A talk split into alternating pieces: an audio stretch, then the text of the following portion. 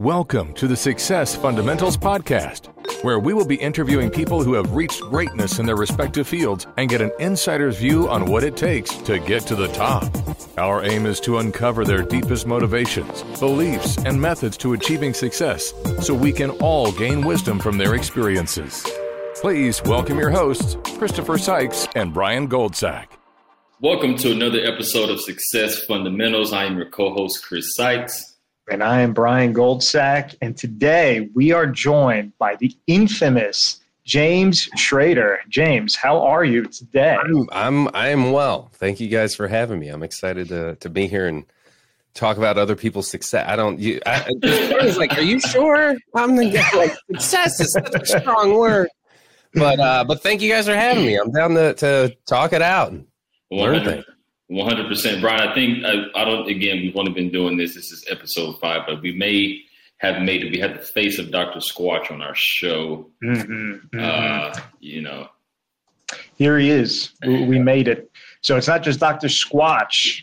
Uh, it's uh, a few different things. James, tell us tell us about some of the things that that you have in your laundry list of successes. Laundry list of successes, or, or luck. I like to call it luck um, but yes, so the face of Dr. Squatch, that's been a couple years going now. And that's really what started the whole thing. I mean, it, it was, um, it was literally an accident. It was it was a, a, a, happenstance that happened. I was it was a Thursday night, and I wasn't even supposed to be on a show, but I, I, I something happened where I got freed up, and I just went downtown to one of the comedy clubs. It's really supportive, the Madhouse. It's supportive of comics, and they kind of squeezed me onto a show. And that night, the the head of the marketing firm, Raindrop uh, Branding, they happened to be there. Like uh, like uh, the Jacques, the CEO, and uh, Adam, the the COO, and a couple other people, and they were there for like a party. And they had a meeting a week later, and they were pitching the Doctor Squatch concept. And somebody thought of me and thought I might be good at that role. And that's literally, and they like stalked me through the internet, found me, we emailed, we got the script. We got together. We worked on it. We finalized the script. We went and shot the thing, and you know, the half a billion views later, we're still going. it's crazy. It's crazy. So that opened the door. That's what started it. After that, it was. I mean, I was writing with Raindrop to some. I was like a contractor for them, and that was fun because as a comic, it was cool to like use those skills in a different way. And uh, but we wrote stuff, and I got to be a part of like the William Painter ad. I did a bunch of stuff with them for about a year and a half. Uh, the San Diego Symphony, I helped write on and, and was part of a, an ad that uh, actually won an Emmy. That was pretty exciting. And wow. um, and then there were a few other brands that were like local brands here that I was just part of because I was in the mix at Raindrop. So, but the two big ones were were really uh, Dr. Squatch, William Painter, the Sunglass Company, and then now I'm actually working with uh, Discount Tire, which is a huge national brand, and that's all. Wow. It's interesting because that's a very big shift. That's almost all. That's all television which I was like, all the squat stuff is on the internet. It's all YouTube, Instagram, TikTok, that kind of stuff. And then the large brand said hello and we started talking and they were like, we want to try TV. And so that's, we're giving it a shot. And wow. so far they seem to like it. We make more. So there we go. So I, was, so I was looking and are you from California originally? I, I see that. No. Florida, Chicago. Yeah, I, you're bouncing around a bit. Where, I grew tell, up tell in us the Florida Keys. I grew up in the Florida Keys, um, which is like it's so funny because Florida gets a bad rap for a lot of stuff that they do and don't deserve, but the Keys are like this totally different place. And I'm like, I'm not from like Florida, Florida. I'm from like a tropical version. So I grew up in the Florida Keys, and uh, and what an interesting place to kind of grow up. Just uh, it's, it's I don't know. It's a it's a tourist destination, so it's all tourism, and it, you're surrounded by the ocean and coral reefs, and like it was definitely now looking back, it was a very str- I don't know if strange is the right word, but special way to grow up. Like I was scuba diving at six years old. My dad taught me to scuba dive in the ocean. Oh, that's amazing. Like catching lobster around, around the same time, snorkeling down, catching lobster at you know six seven years old, things like that. Where I didn't realize till much later. I was like, everybody doesn't do this. like this isn't normal. so uh, kind of just like a different place to grow up and then went to college in orlando and my favorite part college was a weird time but my favorite part about i never felt like i was doing anything there. Like i didn't know why i was there. I was there because i was the expectation. I wasn't like very studious. I wasn't i never it's not that i didn't like school but i always like if i had a good teacher i did well And if I don't feel like I had a good teacher, if like I, I remember just sitting there and being like, I could teach this better. Like, and I think that's just the performer in me being like, come on, like if you don't care, why do why would I care? Like, why? Yeah, I'll get a C. Like, I'll get through this, but like, you don't seem to care. So it was like, college was that same kind of thing of like, I'm not really sure what I'm doing here, and uh, and but that's when I did stand up for the first time, and that definitely it it hooked me, but it also terrified me. I did it. I did it for the first time my junior year of college, and I didn't do it for ten more years because it went. Whoa. Well. It actually went well and it terrified me. And I was like, I don't know how I'm gonna ever top that. Like that was that was ten minutes of laughs, and I just didn't. It it would it was it's strange, but I, I guess it's happened to a few people I've heard in different podcasts and other comics where like it went well and it was almost too much. Because most stories are like, oh, I went up and it was crickets for three minutes, and then I went back the next night and I got one laugh, and, and mine was the opposite. Mine was like, it was fun. It was good, and people laughed, and it terrified me, and I didn't go back because hmm. you know. I can understand. So, it's it's funny you say that. I, am not. I want to take a jab at Florida, but not Florida, the state. I know you went to UCF. UCF, I, yeah. I went to East Carolina University, mm-hmm. so we saw you all twice a year. Um, yep. Yeah, so that, that, and you all have a beautiful UCF has a beautiful campus. Gorgeous campus. I mean, yeah, it's huge. It's like it's Disney, huge. but for college. yeah, one hundred percent. So, James, I have a question for you. So, you said you you did what? What started you on this route, this this comedy route? Because you said you know you tried it when you were in college, and then you didn't do it again for for ten. Yeah, 10, 10 years. So I was in college. I was having a rough time, and the only reason why I tried it is I was I was suffering from a little depression. I was I, I was in college because that's what you're supposed to do, but I had no direction. I had no goals. I didn't, I was just there because that's what your parents are expecting and the Florida prepaid things there. Like I was the fortunate kid. I had, it was all covered. I just had to go and I didn't, I didn't know, I, I didn't know what to do with that. And I actually, I dropped out my third year. I wouldn't call it my junior year. There weren't technically enough credits, but I dropped out my third year and I started working with an uncle just because I had no real direction there. And I started working with my uncle in the underground construction company. And that turned into a 10 year career in Tampa where we were, I mean, we grew 300% over those 10 years and business got really good. And I went from being a guy in the field, you know, cleaning pipe, inspecting, you know, manholes and repairing things, learning kind of the technical side of it. Then I moved into the office because I, I just had the knowledge of the computers and, in basic, I don't know, basic business. And it was kind of a, it was a strange time where I was living the dream. I had this beautiful little life. I was married. Uh, I had two stepdaughters. I, you know, had literally like a little house and, um, you know, I had, I had a, a, nice little truck and, and we had this beautiful little life. And I also hated what I did. Like I was there because I had nowhere else to go. So I, I went and then I never left because it was just kind of always good enough and it provided for a little life. And then I realized one day I was sitting at a desk that I hate sitting at 10 hours a day and I realized like I don't like any like any of this. Like it's providing for this nice life, but is that worth the 10 hours a day of misery that I'm not enjoying and I'm not challenged, I'm not like I don't I'm not getting anything out of what I'm doing. And mm. I started getting into some improv and some in, in writing, and I realized a lot of what I was writing was stand up. And at the time, my my wife and I came to the decision to get a divorce. It wasn't it wasn't easy, but it wasn't ugly. It was it was like a very amicable. Like we just, I mean, at the end, we literally hugged each other and wished each other the best, and like we're still close, and we we communicate pretty regularly, and and that all of a sudden I was 30 years old. I wasn't married anymore. Right leading up to that, I decided that I wanted to get out of the construction thing. I, I wasn't even sure what I was going to do next. I had a couple ideas. One of them was like a banner towing company. I was like, because I'm a pilot, I was like, oh, I'll find, I'll buy an airplane. I'll buy an old airplane, hook up some banners, and I'll just start from there. And, and that's an industry. And I was kind of looking into that. And then my wife and I decided to split. And all of a sudden, I was out of the construction industry. I wasn't married. I was 30 years old and I didn't, it was the first time in my life where I felt like I didn't owe anybody anything. There was no expectation. at that point. Mm. Like when you graduate high school, there's some expectation. You're either going to go to college, or you're going to get a job, you're going to do something, you know. And I had that, and I went to college, and that was probably a mistake if I look at the money we spent for me to be in this place that I was just kind of like, I guess this is what you're supposed to do. I know everyone else here seems like this is the thing to do, but I don't know what I'm doing, you know. And so that that was a big moment of like, what do you? It was the first time I ever got to ask myself, what do you want? Mm. What do you want to do? Like, what do you, what goals do you have? What do you actually want to do? What do you like? And because I'd started doing some of the the improv and had been writing, a lot of the writing was stand up. I just realized like if I, like I've always wanted this. I've always thought I could do this. I've always I always thought I could be a comedian. And it was the first time I really felt like I could go for it. And I was like, all right, because if I go get a job, if I like go survive for a little while, I'm going to be in 10, 10 years, are going to disappear like that again because you're going to dive into some other job, other career, and you're never going to do this. And right now, you have nothing else to do.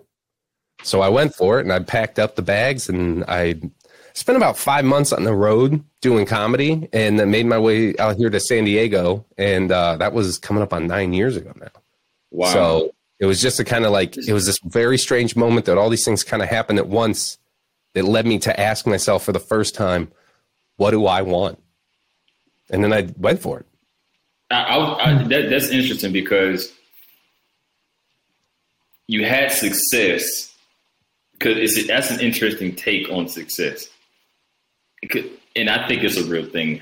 The fear of being successful, right? So your fear was I I went up on stage. You may have thought that, you know, it was you're going to not I'm going to say bomb, but you want to get as many laughs as you were to get, right? Yeah, but it's your then, first time. You're just terrified. You're exactly terrified. Exactly, and I want to, I want to, I want to, uh, you know, pick your brain about that too. Like, what is that feeling like on the stage, your first time, and you're literally there to make a group of strangers laugh? Um, well, but and the, the, the compound question to that is, at, after you you explain that, is what made you what gave you the courage, you know, years later to say, okay, what do I want? I want to do this. And then how did you go about putting the work in to become this, the success you are today? So to answer the first one, it was terrifying from the standpoint of, of, I, you know, I, I was always like I, I did a lot of performances as a kid like i was in some local theater stuff and technically if you count it the first time i ever like did stand up i was in seventh grade and i did like five minutes at some assembly. And um and so I, I, was always that kid i was always the funny kid. I think I, I just i think the real thing is i'm the youngest of three boys uh you know family of five people and I, and I I realized this later in life. There's a lot of like youngest kids stuff. I've I've realized like like it, it, statistically, if a comedian has siblings, they are the youngest, and I think it makes really? total sense. Yeah, I think it makes total sense because when you're the youngest, nobody cares what you have to say. nobody cares to give you a moment to say your piece. Nobody. So one, you have to learn timing. Timing is like you got to know exactly when now I can say something. Like you got to wait for that one perfect beat to say the thing to get everyone's attention, and you better be entertaining or funny if you want them to actually hear it. so I think it's literally training of like I need to know. I have to have really good timing, and I need to be very concise and specific in how I word things. Because if I don't, I'm I'm not going to get the things my ideas across or the things I want or what I, you know.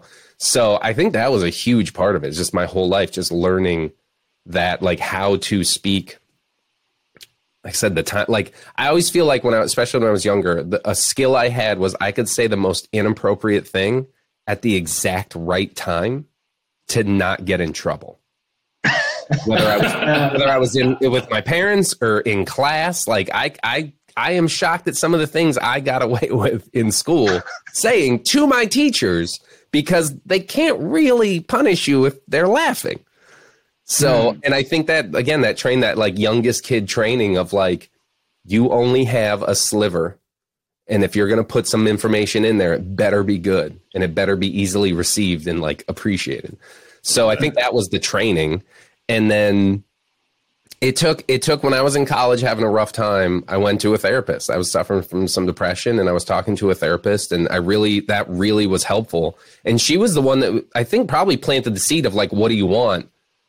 Ten year, gosh, yeah, at least ten years before I ever actually asked myself. But she was one like, what do you want to do? And I was like, well, I always I always kind of liked comedy. She was like, okay, and she forced me to do it. She said, you know, you have three months.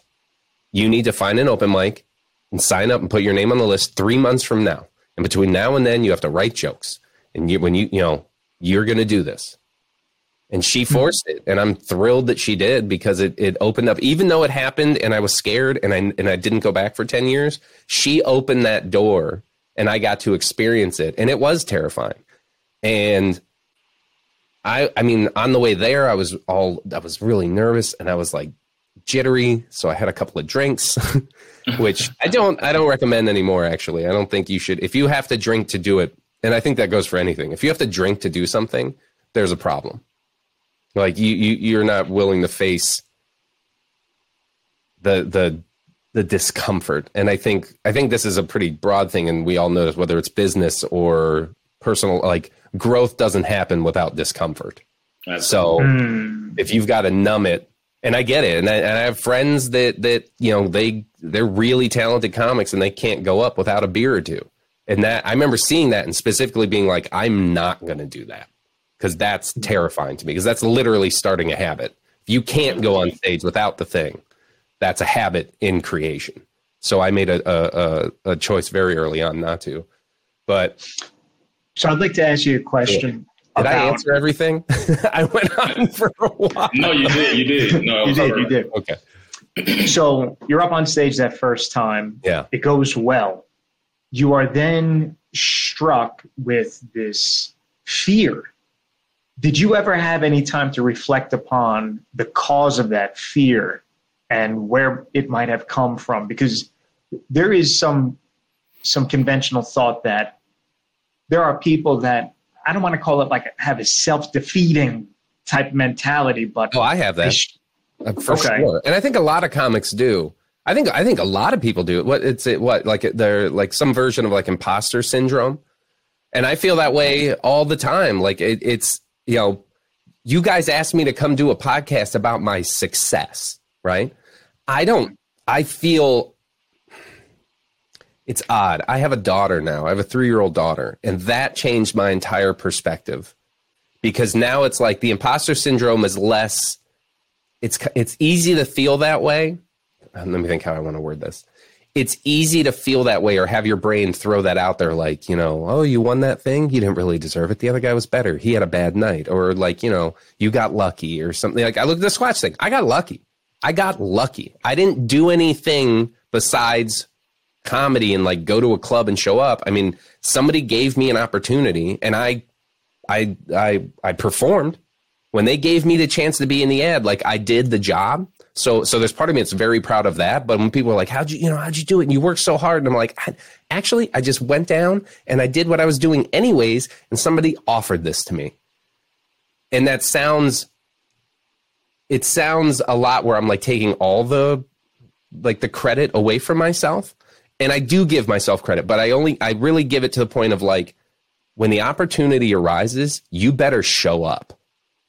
That's the hard mm-hmm. part. Like like you can put yourself out there and I know I know a number of comics that are incredibly talented comedians that didn't get a break. I got a break.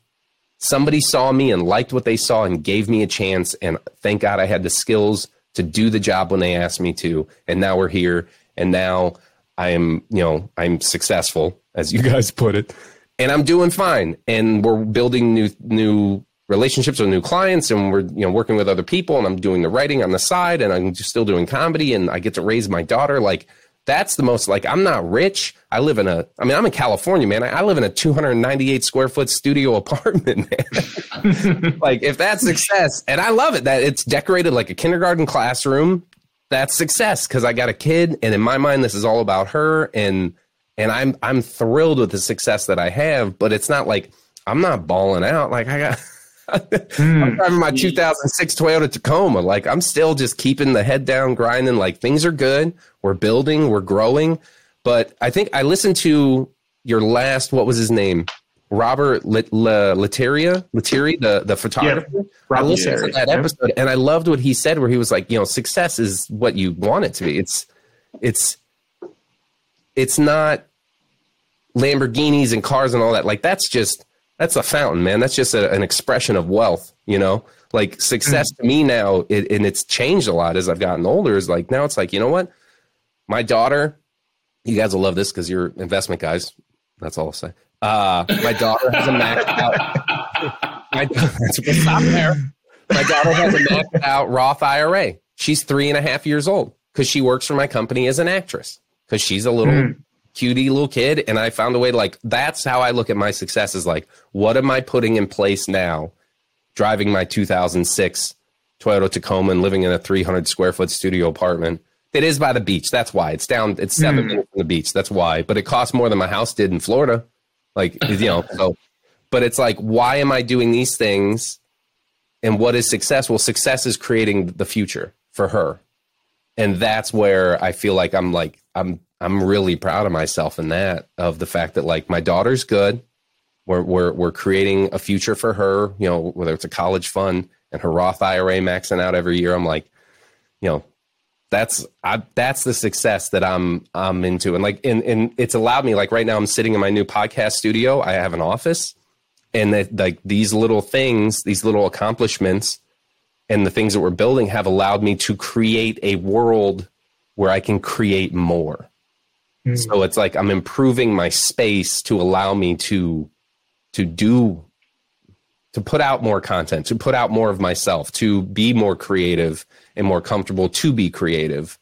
And I think, and that's like, that's, I'm, I'm smiling from ear to ear every day when I wake up in my kindergarten classroom and come to my office to like, you know, write more things and talk to my friends and be like, all right, we got, you know, somebody wants a script for this, or hey, we should punch that up, or just writing, listening in the old sets and writing notes for new jokes. And, and, uh, that's the kind of, that, that's like the one thing I really want to pass to my daughter is like create a space for you to succeed. Hmm. And figuring out what that is is huge. That was the one thing. It took me a very long time to figure out like what do I actually need to produce? Because I'm very much a guy like I had this podcast gear. I've had this mic for two years and I wasn't using it because like, oh, I gotta like get it out and I gotta clamp it to the table and then I gotta pull the board out and plug things in it. Guess what? I never did it.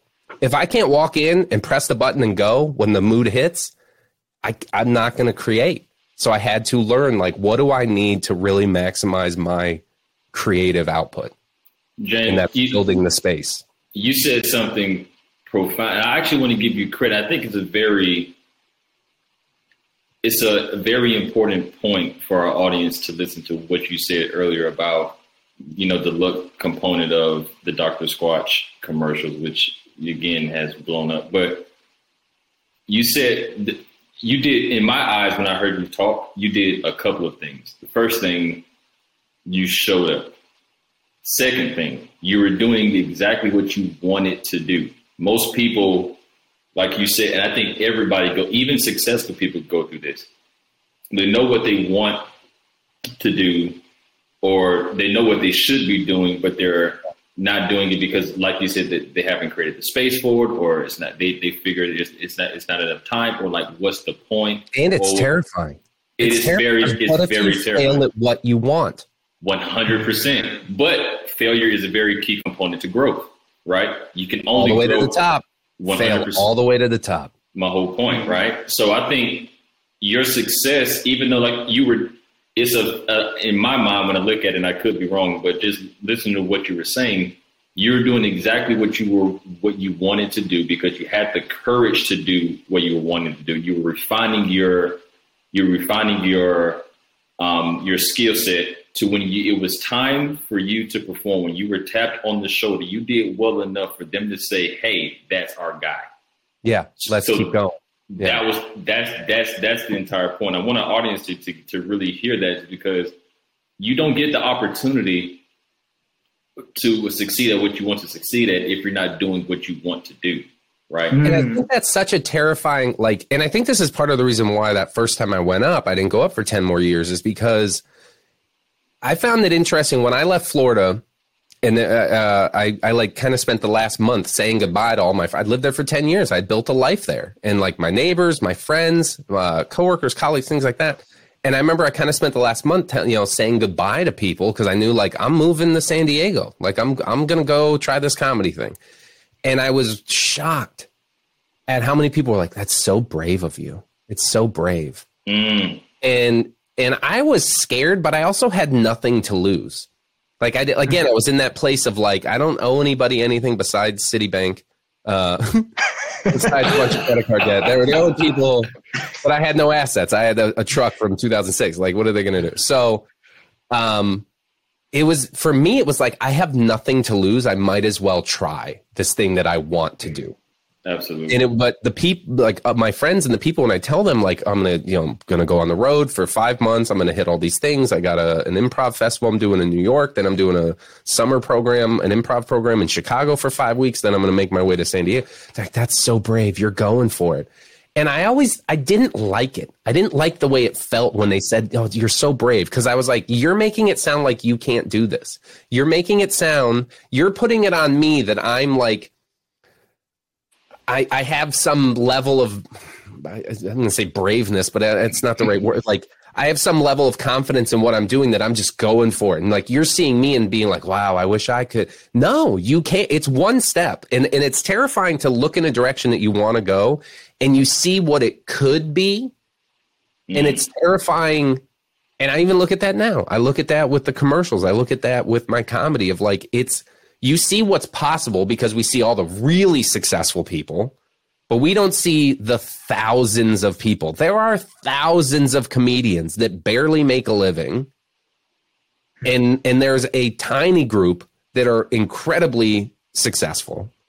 And those are the only ones we see. So in our mind, it's like, well, if I go do this, I got to get to that. Well, how do I even get to that?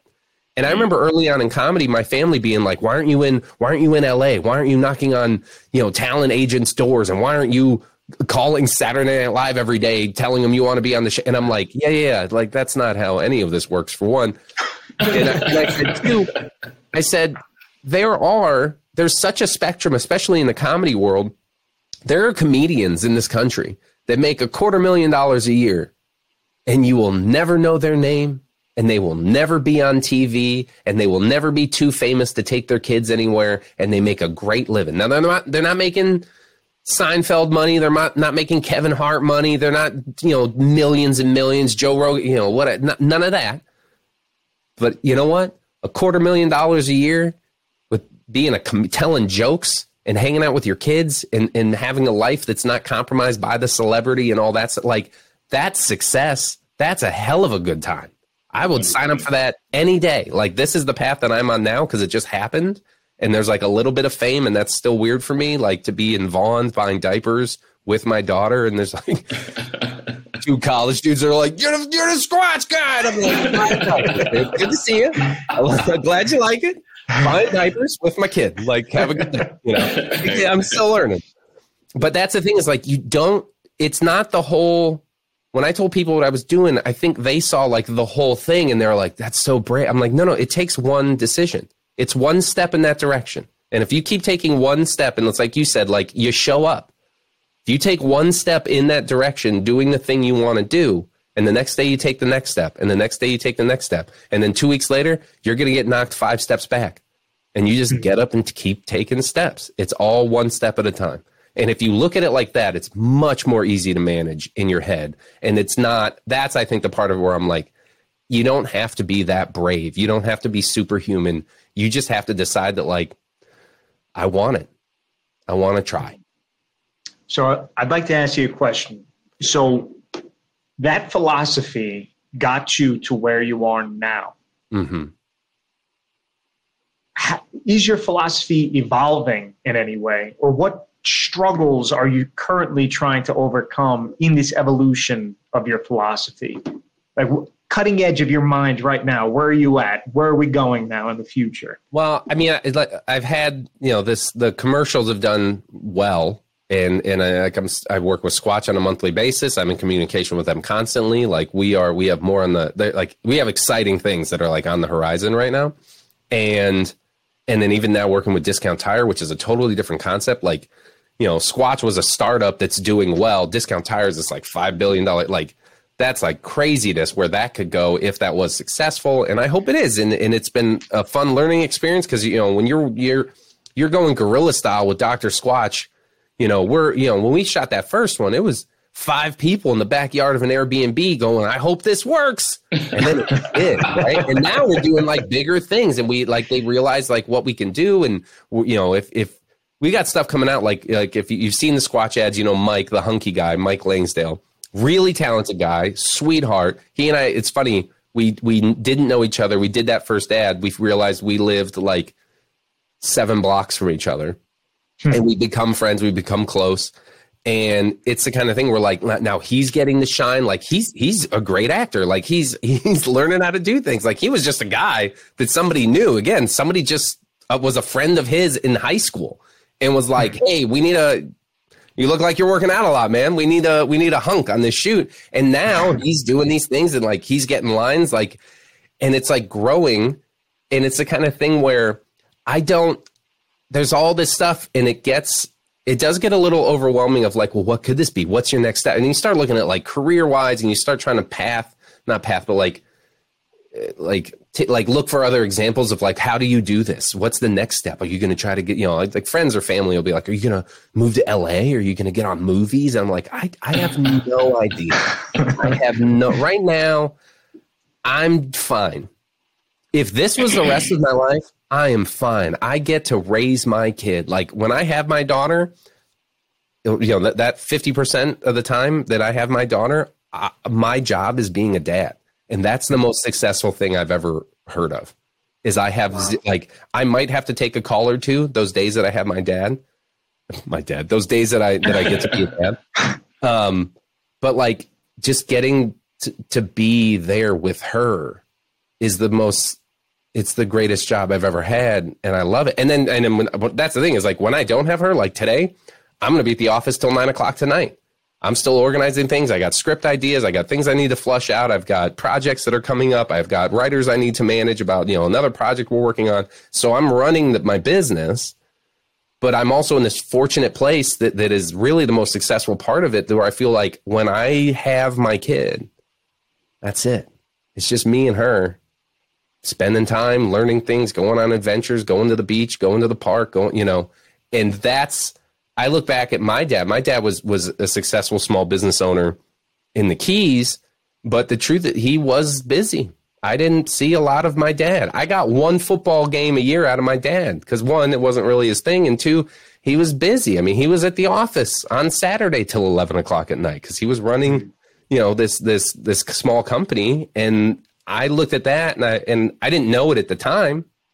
I just thought that's what dads did. But now that I am a dad and I realize like no, like you have the opportunity to spend when you have your daughter from the morning you wake up to the morning you, to, to the till you go to bed, you just get to be dad. You just get to maximize that time with her and, and maximize those experiences and just you know read all the books. And you want to color for an hour? We're coloring for an hour. My dad didn't sit and color for an hour. He couldn't. And that that's the real success i feel like i found is i found a way to create this life where i get to be a dad and the rest of the time you know write jokes and be silly. It's pretty good. It's yeah. pretty it, it, you sound you sound like you, you're living the life for sure. Um, and i'm glad that you've you've been able to define your own definition of what success is to you. Um, when it when it comes to okay let's just say a young a young comedian or somebody aspiring to be a comedian wants to go down this journey and says, you know, I love what James said. What advice would you give that person to have the courage enough to just go after it, right? You know, despite of what people may say, despite of you know the failures that they're you know going to yeah. have, because this is a part of the journey. What advice yeah. would, would you give that comedian listening right now? I and I think this goes for anything. I don't, I, but I mean, if we're using the comedian specific, but I, I, I think it's easy for people to take like, well, that was what a comedian should do. I said, this is anything. It's again, take the first step. What is it? If you're a comic, go sign up for an open mic. Write jokes. Write write one joke a day. I mean, and I don't even do that. I mean, that's I have a very strange writing style where all of a sudden I'll have a day where I write 10 ideas and then I will have a week go by and I didn't write anything. You know, but it's it's about get it's, it's comedy's about getting up. Sign up for the open mic, go the next night, find every open every right now comedy there's a boom, especially with things opening back up. Every every city has some type of comedy scene. You can find open mics everywhere. And it's the kind of thing you just, you know, Google, you know, open mics in my city, find them, sign up, go be horrible. You're horrible. I'm horrible. I'm eight years in and I'm barely figuring it out. Like, you're horrible. Go put in your 10,000 hours. That's what it takes. And don't, like you said, fail. Embrace the fail. The more comfortable you get failing, the more comfortable you will be at everything. fail, you know, I mean, it's, it's, I think it was, um, I think it was Bill Hicks that said this, who was, who was a, a famous comedian uh, that we lost uh, in the 90s. But I think, I think his quote was, show me a comic that's bombed 500 times and I'll show you a good comic. Hmm. Mm. And that's it. Like bombing is you, and it, this goes for, I think this goes for everything. You learn more from the failures than the, like the great set, you learn nothing. Not really. You might have written, you might have been in the flow. It might have felt really good. I did a set last night and I had, I did almost all, I think I did about 15 minutes and half of it was just brand new stuff and it was at a, it was hmm. like at a bar show, so it was pretty relaxed. It was a chill environment. It wasn't like a Friday night at a club where I'm like, I got to do my job. These people paid money to see a show. Like that. This was like it's it's a it's a Wednesday. I can be a little little more loose. I can just kind of play with the ideas and see what happens with these new jokes. And I had a, a like a three minute flow that just like I kind of started with the idea I had and I played with it and somebody said something in the audience and my brain just snapped on it and it was like perfect, great comeback. And it, it, wasn't like a comeback, it wasn't negative, but it was like the perfect tag to what they said and got a big laugh. And then this thing happened and like that I I was I was able because I wasn't afraid to fail, I was able to be free. Mm-hmm. And I think that goes, you want to be a photographer, go get the camera, start pointing at stuff and hitting the shutter and take a ton of horrible photos. And now with digital, you can. But it's the kind of thing where like that's what it takes. You want to be you want to be you want to write movies, write a bunch of horrible scripts. That's what it takes. You know, you it's it's and I think I mean you you guys are in finance. I'm I'm sure in that thing like you need to don't put money behind it maybe, but you need to choose like look at the things and, and study businesses and study their books and see, you know, what is um Oh, I was almost going to do it. I read, I read, uh, I read Warren Buffett's book, and I was almost going to use, intri- you know, st- figure out their intrinsic value as if I knew actually meant or how to. Um, we are not permitted to discuss intrinsic value on this podcast. That's right. It's over. I don't. I, it's a vocabulary word at this point for me. I don't know what it means. Um, but that's. I mean, whatever you're doing, take that step. It doesn't. Don't. If if you're worried and it's so easy to say like if you're worried about failing or the success of it you know don't be but it's like your goal is to be good at something. And that means you mm-hmm. care. And that's why th- like this ties into so many people ask like comics like aren't you nervous before you go up? And i'm nervous before i go up every single time a little the exact right amount. Depends on the show. Last night less nervous but still nervous because it's all new material i'm going to try. What if it's all horrible? There goes everything i wrote this week um, on a on a, like a, a, a big show, an opportunity show. Like I've I've been in a few festivals and I've done a few competitions, and that's where you're nervous because like, what if this is you know I know these jokes work. I've been working on this 20 minute set for five years. This is like the best 20 minutes. If this is like if the crowd's in the right place and I'm in the right place, I can just crush for 20 minutes. I can just rapid fire these jokes at their faces and they won't even know what hit them. And this will like, I could, oh, I can win this competition. But also, what if there's one extra second of awkward silence at the beginning? What if the first joke doesn't hit? What if that's exactly when they drop the checks at the table and it throws everything? Like there's so many variables that can mess you up. Don't worry it's not, it's out of your hands. It's all you can do is show up and do the job you're here to do to the best of your abilities. And when it goes bad, go what what happened? Okay, that happened. There was a weird thing, and then oh, I, the mic stand messed up, and I spent too much time talking about it instead of telling jokes. Okay, I learned. You know, oh, I saw that the waitresses were coming out and starting to drop checks. Well, maybe that wasn't the time to hit them with the rapid fire stuff. Maybe you you actually slow your pace down a little and let those checks kind of get worked out and realize that like I'm not going to get laughs right now. That's all right. They're doing stuff. They're all trying to do math, and they've had things. Like this isn't this. Is, so it's it's you just put one front one foot in front of the other. That's that's the key to I think everything, right? I mean, it's 100. percent I was thinking about something you said. Did you ever see the uh, recording of when Bill Burr was doing some type of stand up in Oh, in New York. The one like the Bill Burr clip, the one that made him famous. That's what Bill Burr, that's Bill Burr's that's how, why he is who he is now. Because that 7-minute video of him in in uh was it in Philly, in Philly? where he yeah, was just right. He was in Philly and he was just just uh, I don't know what, he, whether we can. He was ripping he was, into him. Yeah, he was ripping the, the Philadelphia Eagles fans apart. And at first, yeah, because this is a they were being or something. This was like a huge, yeah. like tens of thousands of people, and he's on the mm-hmm. stage in the middle of the day. Like everything about this story is horrible for comedy.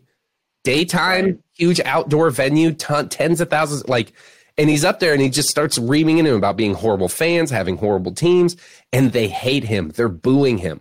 And he literally in seven minutes times, because he doesn't care what they're doing. He doesn't he doesn't care. He, again, he's yeah. been tens of thousands of hours. He's been on stage tens of thousands of times. Mm-hmm. And at this point, he's like, I, am not you, like, I, you guys can't faze me. I'm here to do what I got to do. They're paying me to do seven minutes. I got three more to go. I don't care. Keep going.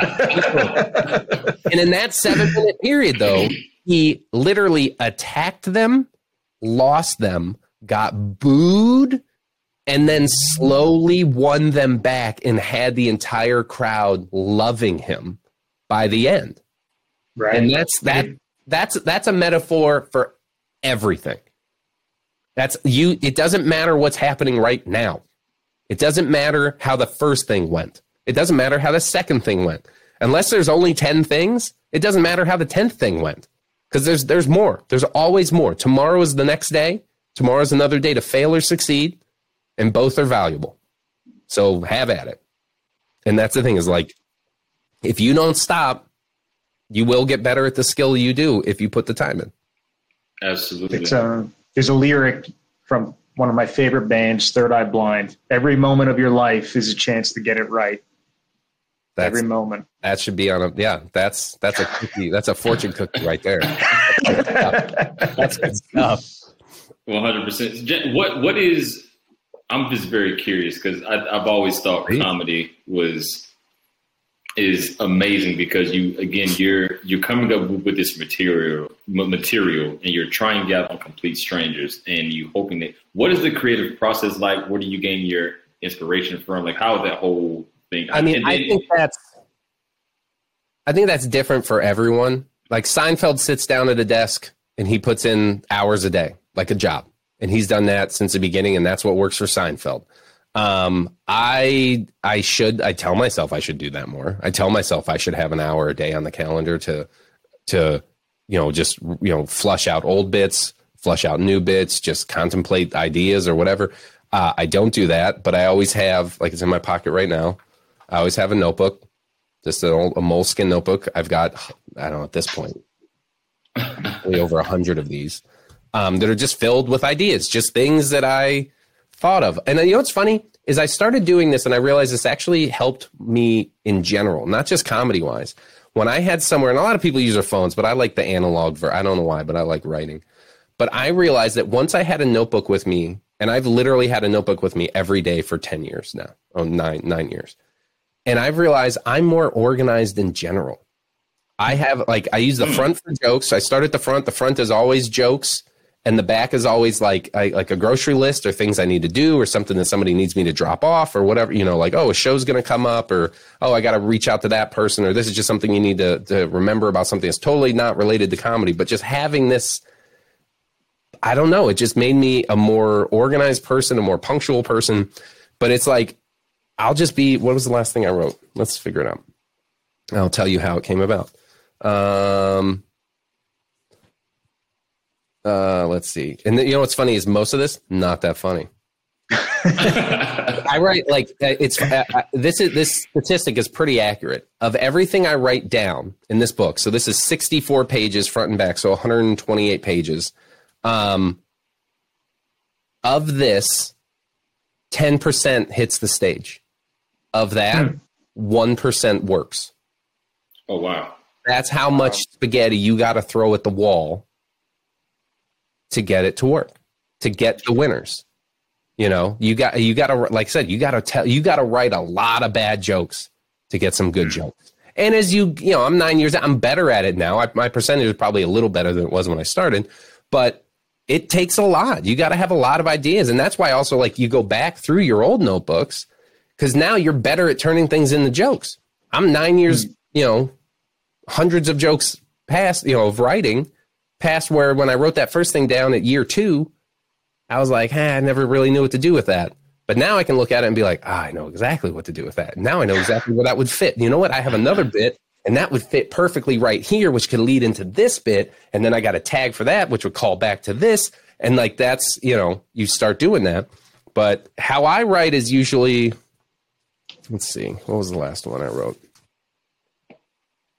I'm excited. Uh, literally, this is the last thing I wrote. I've had dad bod my whole life. Yeah, exclusive. This is this is the note I wrote myself. I've had dad bod my whole life. I've always been a little chubby, chubby, always in XL, and shopping in the husky section. That's not funny. That's kind of sad, actually. but I was literally like, right now, I'm I'm in like a little chubby state for myself, and uh, and I've noticed that I've had to. I have like a section of of clothes uh, in my closet that I can't wear because they're too tight. the shirts are too, like, I, like I bumped up the XLs again, and I'm like, you know, all right, I guess I'm wearing extra larges till like 50 pounds. And it was just an idea I had. And, I re- and, and something came up about dad bod. I was like, you know what? That's funny because like I've always been the husky kid. I've uh, and and last night I tried that on stage, and the tag that actually got the laugh was like, I was born to be a father because I've had dad bod my whole life. Like, that sort of got a laugh. And so, but that's the thing. It's like you just have some idea and it made you, and, and this is for me, I mean, it made me chuckle inside. There was some, some angle there and I wrote it down. And then I usually tend to flush stuff like that out on stage. Where other guys, they don't go on stage unless they know exactly what every single word. Seinfeld doesn't flush anything out on stage. He knows exactly what word is going to be said before he goes up. Where I'm not. I'm totally different. I'm I'm just a guy that like I have an idea. We'll go see what happens. Let's see if this works. Yeah, yeah, exactly. Let's see if this works. and it's probably not gonna.